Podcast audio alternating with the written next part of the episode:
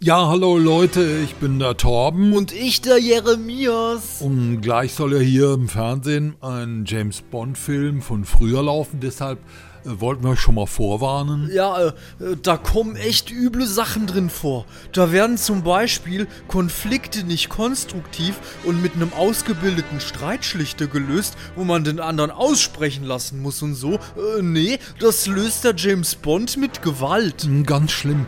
Ähm, Die hauen sich da auch richtig und, und manchmal schießen die sogar. Mit richtigen Waffen. Und das war noch lang nicht alles. Der James ist auch immer voll der Macho und die Mädels werden bei dem dann sofort schwach. Das ist ja total unrealistisch. Ja, völlig. Also bei mir ist das nie so. Ja, bei mir auch nicht. Ja, und, und was der James Bond auch noch macht, ist es Alkohol trinken Ja. und dann auch noch Autofahren. Viel zu schnell. So richtige Verfolgungsjagden. Auch innerorts.